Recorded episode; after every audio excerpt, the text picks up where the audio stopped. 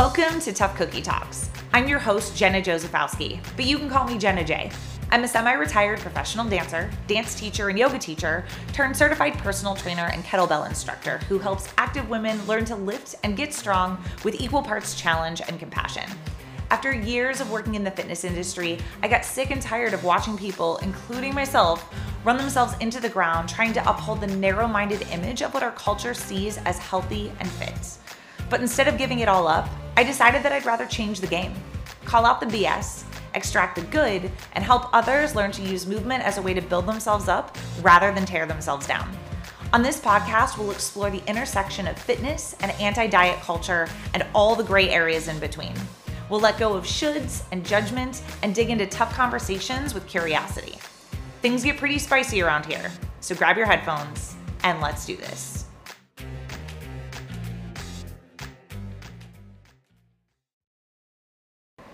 All right, friends, welcome to episode three of Tough Cookie Talks. Today, I'm going to take the time to share a little bit more about my unconventional philosophy on fitness, what it is, what it isn't, and why you might care. Because as we lay the groundwork for the future of this podcast and what's to come and what you can expect, I want you to know where my beliefs are grounded so that you can be like, this podcast is a hell yes or it is a hell no. And you can decide whether you want to take the time to continue to listen or not. My hope is that you'll listen to this podcast and it'll help you to start to think about health and fitness in a new and different way. And that today I might expose you to some different perspectives that you hadn't considered before so that you can continue along a health and fitness journey that is aligned with true and lasting health. That's really my hope. So let's dive in. My philosophy on fitness is unconventional, and I'm not sorry about it. I'm not. I think, though, a lot of people are utterly confused about what I do and exactly what my fitness philosophy entails. I'll give some examples of how this has shown up in my life. So, I've had old classmates ask me to help them lose weight. I have more thoughts on that later. We'll talk about the intentional fat loss thing. Um, I've been told that I set a bad example for kids by eating candy. Because, yes, I eat candy quite a lot actually. I had somebody tell me that I was all about loving your body. I never said that, and actually, I'm not. I got asked if I really thought that a friend's mom who has type 2 diabetes should continue to disregard her health. This friend actually thought that that's how I felt. The answer is no. I get it though. People don't know what to make of my approach. It's like one minute I'm posting a video of me swinging kettlebells, and the next minute I'm telling you that you need to take a rest day. And one minute I'm calling out BS on all the ways the fitness industry is making you feel like crap. Then I'm talking about all the mental health benefits of working out.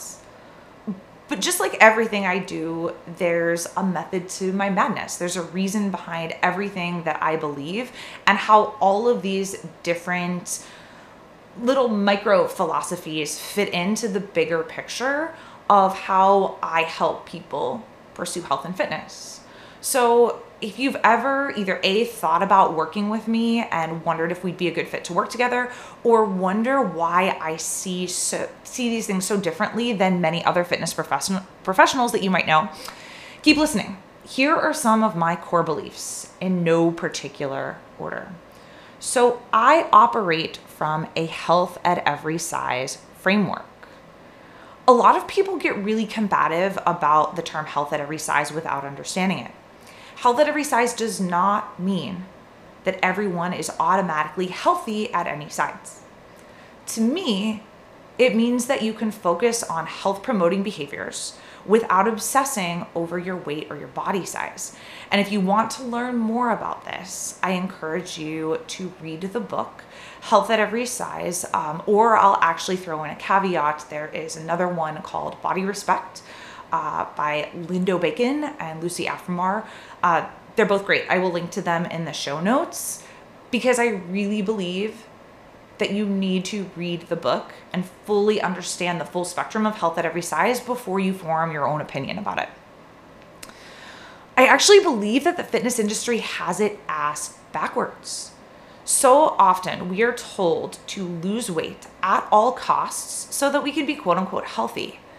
But while higher weights are often correlated with certain health issues, that doesn't necessarily mean that it's the weight itself that causes them. It's like the first lesson that we learned in science class in school. Correlation does not equal causation, it is basic science. By adopting healthier habits, some people might lose weight and improve their health as a result of those habits. That's great. Others might not lose weight, but it doesn't necessarily mean they're not getting any healthier because of those habits. That kind of leads me to the next point. Thin does not automatically mean healthy or fit. Size diversity is real, and we weren't all meant to be the same size. Healthy looks different on everyone, and we really need to stop. We need to stop assuming people's health based on their size alone. More importantly, nobody deserves to be treated like shit because of their body size or health status. Health is not a moral obligation. And if you want to talk to me about the drain on the healthcare system, stop. Stop. Thin people get sick and injured too. At the moment I'm recording this, we're in the middle of a global health crisis. Thin people get sick too. Don't even get me started on unvaccinated people. If that makes you mad, you're probably going to hate this podcast. We are all going to die eventually. We need to stop making fun of fat people behind their backs and to their faces. And yes, I use the word fat. You will say me use the word fat often instead of words like quote unquote obese or overweight because those words can be stigmatizing and pathologizing. And maybe we'll talk about this at another time. Uh, but fat is actually a word that a lot of people are reclaiming as a neutral descriptor rather than pathologizing words like obese or overweight because like overweight like over what weight like what is the weight you know what i mean anyway i believe that weight stigma can actually be more harmful than the actual weight itself weight stigma is something that forces people to isolate themselves from friends and family and social connections which are all health promoting it causes people to not go to the doctor for treatable conditions because they're tired of just being told to lose weight when they go in for treatment of a cold or a broken finger. It also causes people in larger bodies to lose out on jobs and money because they're automatically assumed to be lazy. These are all real things. If you don't believe me, Google weight stigma. See what you can find. It is harmful to our health. I also believe that socioeconomic status has a big effect on our health. It is easy to prioritize your health when you have access to wealth. For example, as a middle class person, I can afford a gym membership and I have access to healthy food. I don't have to work multiple minimum wage jobs to support my family. Therefore, I can get a good night's sleep and take some time off to go on a vacation or go get a massage. Right now, I live in a neighborhood where it's safe to walk and run outside. And these are privileges that not everybody has access to. This does not mean, and this is the important part, if you're feeling like you're starting to get defensive because you're in a situation similar to mine, it doesn't mean that I don't work hard at the gym or make an effort to eat well. It doesn't mean that you don't do those things too. It does not mean you don't work hard or make an effort to pursue health promoting behaviors. It just means that these things are easier for you to do than they are for some other people. Consider this for yourself for a moment.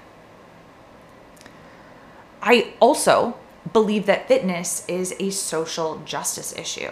And so sometimes, yeah, I get political around here, if you want to call it that. But actually, what I really believe in is social justice and human rights. Sorry, not sorry.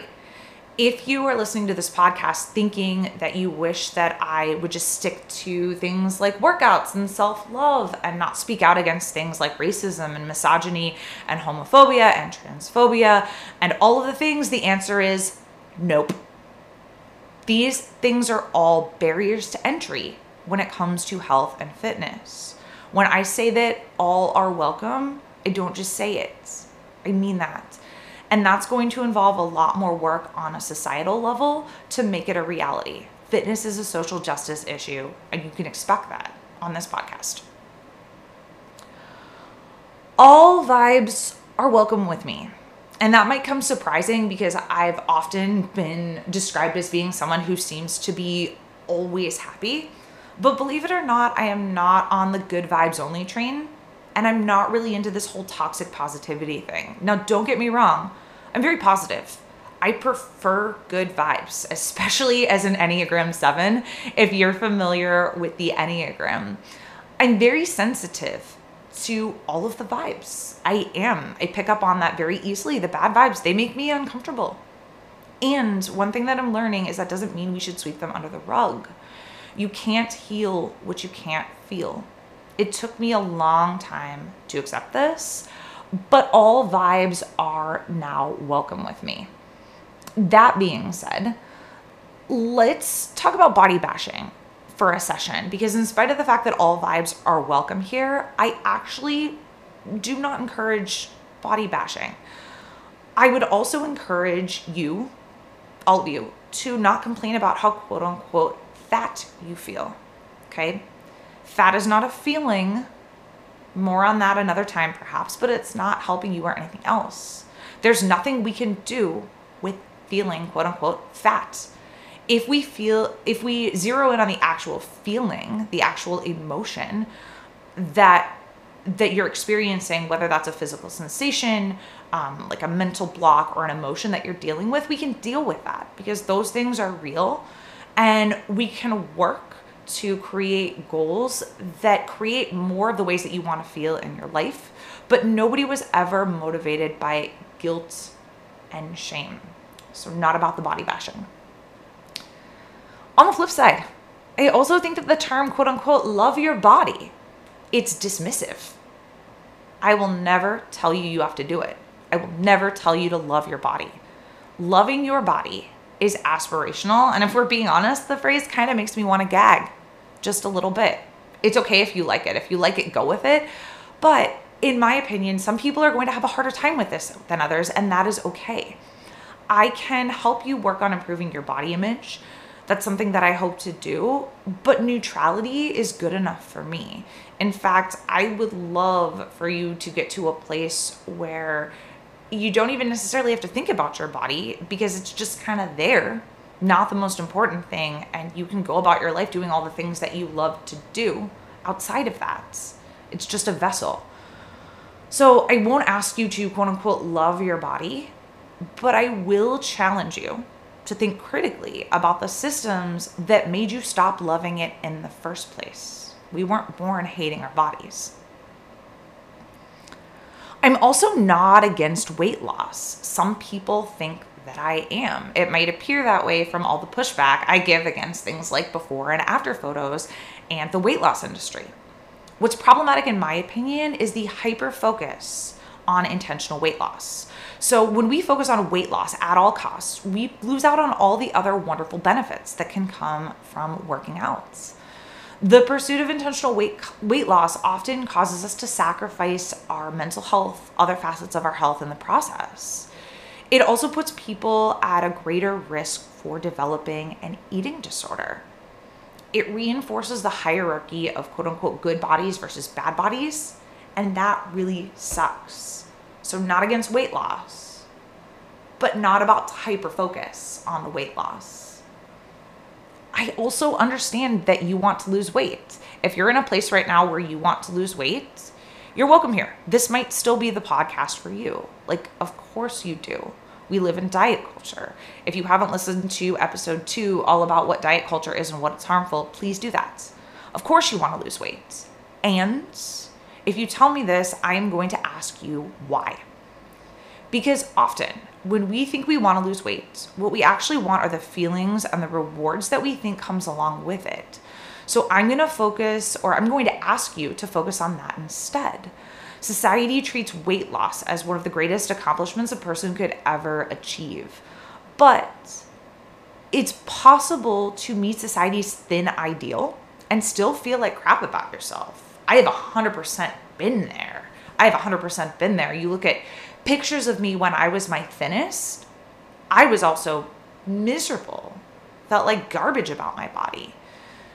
Additionally, if most people knew what it actually took from an exercise science perspective to look like a fitness model, I guarantee you would never want to do those things anyway. This comes back to the feelings that we want to achieve when we think we want to lose weight. How do you want to feel? What do you think that will bring you?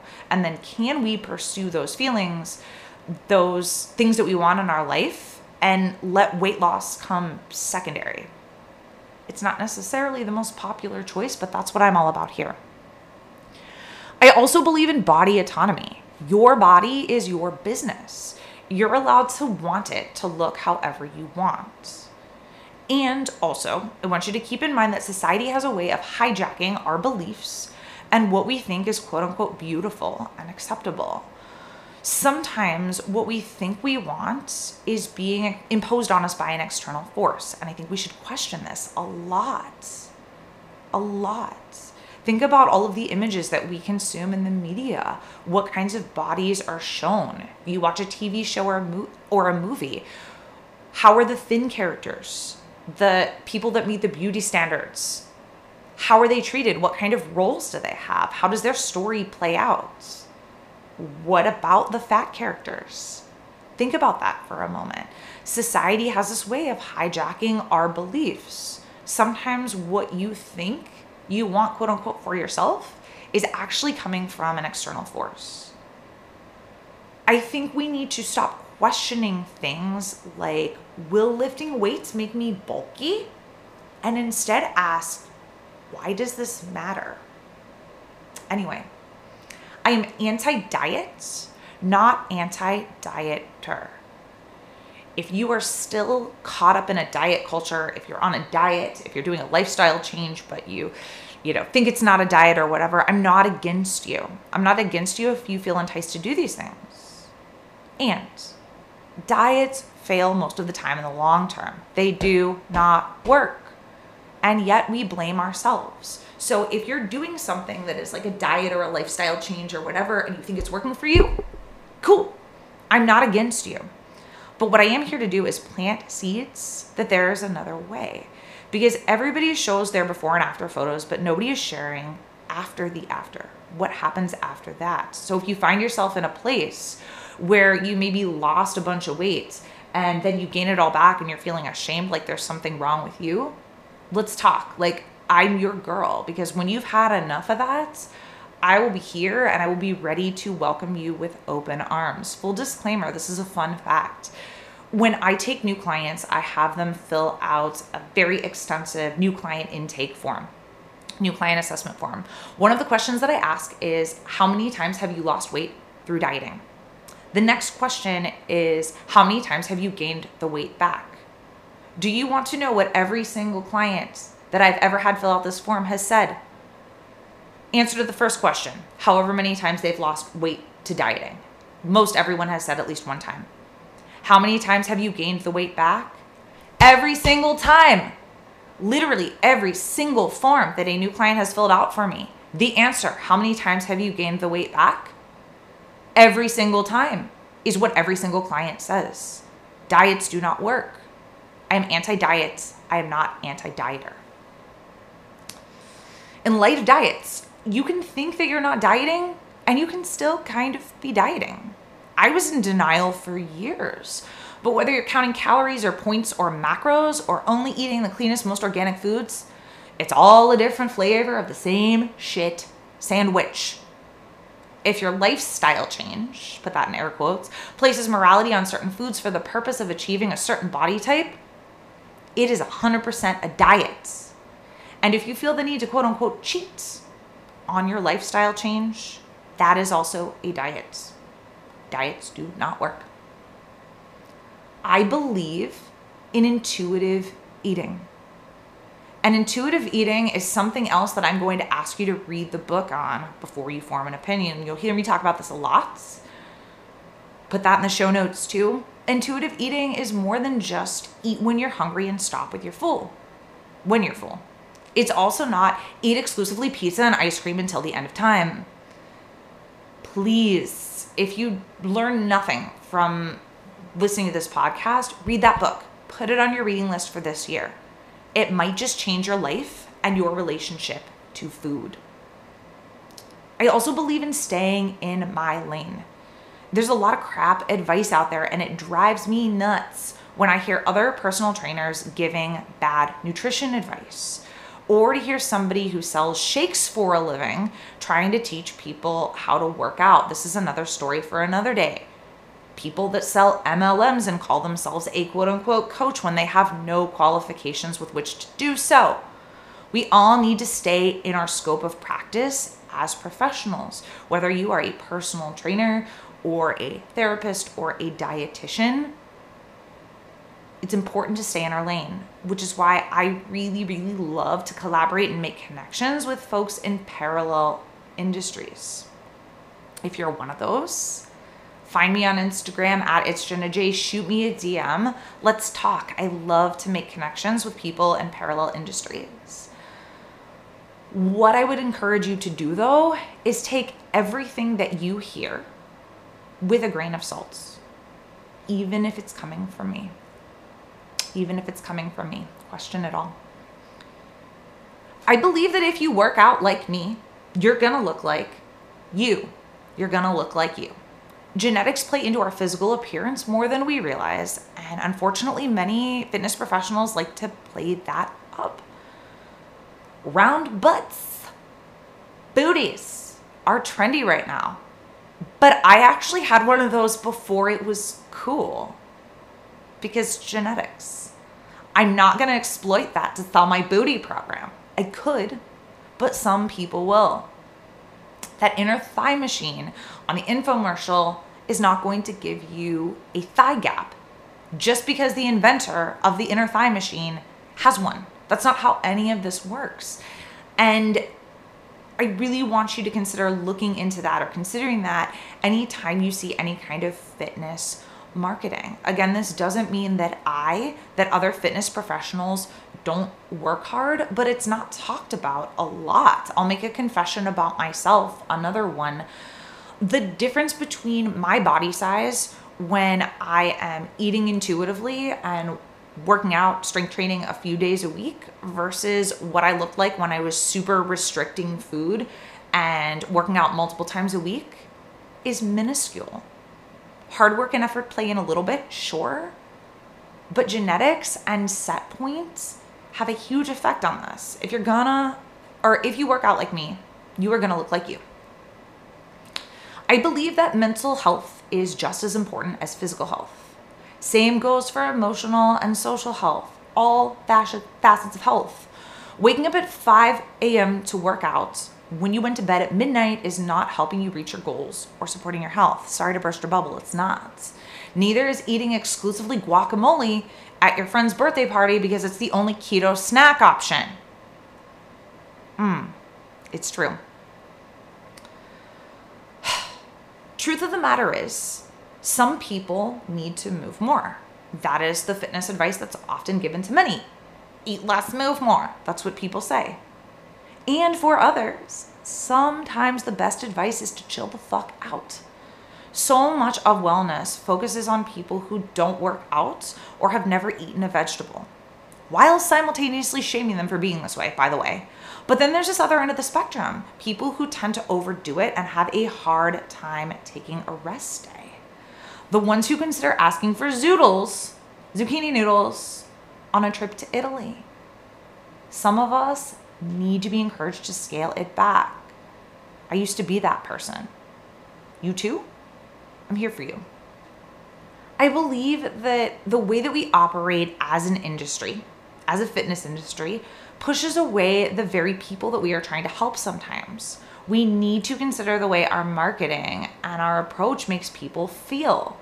How many people are avoiding the gym because they feel judged or shamed by fitness marketing ta- tactics or the last fitness professional that they worked with? Truth be told, a lot of my clients used to feel this way. And I have to wonder how many others want to get moving but can't figure out a safe place to start. One of the things that blows my mind is that, to my knowledge, I am one of the only health at every size aligned personal trainers in the Chicago area. I think more are creeping up. I can think of a handful of others that I know that are getting more into this or maybe don't put themselves out there in the way that I do. But it blows my mind that a lot of my clients, I work out of a gym in the suburbs, north suburbs of Chicago. A lot of my clients drive to this or from the city to see me like almost an hour each way because I'm literally the only fitness professional that they've heard of that's been talking about this stuff. People want this. It is a problem that we push away the people that we're trying to help. And isn't that kind of the point? I also believe that you are the expert on your own body, always and forever. I might know a lot about the human body, but you are the expert on yours. Your lived experience is your own. So the next time somebody tells you to eat X amount of calories or take X number of steps a day or your BMI should be this, remember that those are BS arbitrary numbers. I'm here to help you learn to listen to your body, but you know yourself the best. I also believe that the best form of exercise is the one that you actually want to do. There are no universal quote unquote best or worst exercises. It all depends on you and your individual preferences and goals. I personally believe that strength training is amazing. It is my favorite. If you decide to work with me, that's likely what I'll teach you how to do. I also love things like yoga and dancing and will encourage you to explore other activities that really light you up. But there's no universally best form of exercise. It's only the one that you want to do movements doesn't have to be sweet and gentle to be quote unquote joyful. And if you're not familiar with this, I'll talk about it maybe on a later episode. When I first entered into this work, there was a lot of talk about joyful movements, joyful movements. And movement can be joyful if that's your jam. And one of the messages that I got a lot was that taking walks and doing gentle yoga were the only ways to do joyful movements. Those things are cool, but movement can also be wild and free and ugly and gritty and hard sometimes. And sometimes it's just like okay, and sometimes it's just tolerable, and sometimes it's like rageful. Movement can be a lot of things it's all about what you value and that's something that i always encourage my clients to dig into for themselves is what they value and how they can tie that to the way that they want to move their bodies. I believe that it's important to be a perpetual student to learn to grow and to evolve. As i record this i will probably listen to this a while later couple months, year, couple years, and be like, what the hell was I talking about? Maybe it'll even happen tomorrow. The point is to be open to new points of view. And that's what I'm going to expose you to here on this podcast to grow, to learn, to continue your education, to know when to say, I don't know. I definitely did not start with these views when I first started in the fitness industry, fitness industry almost 10 years ago. I didn't start out like this. And I'm sure that my views will continue to evolve and change. We need to normalize changing our opinion when presented with new information. We need to listen to the lived experiences of others instead of deciding that our lived experience is the only one and must be true for everybody that's what we're going to continue to do here, friends, episode after episode. So, I am curious if you had any light bulb moments from listening to this, or if you had any big takeaways, or if there's something you're curious about and want to dive into more or share from the perspective of your own lived experience. If yes, I would love to hear from you.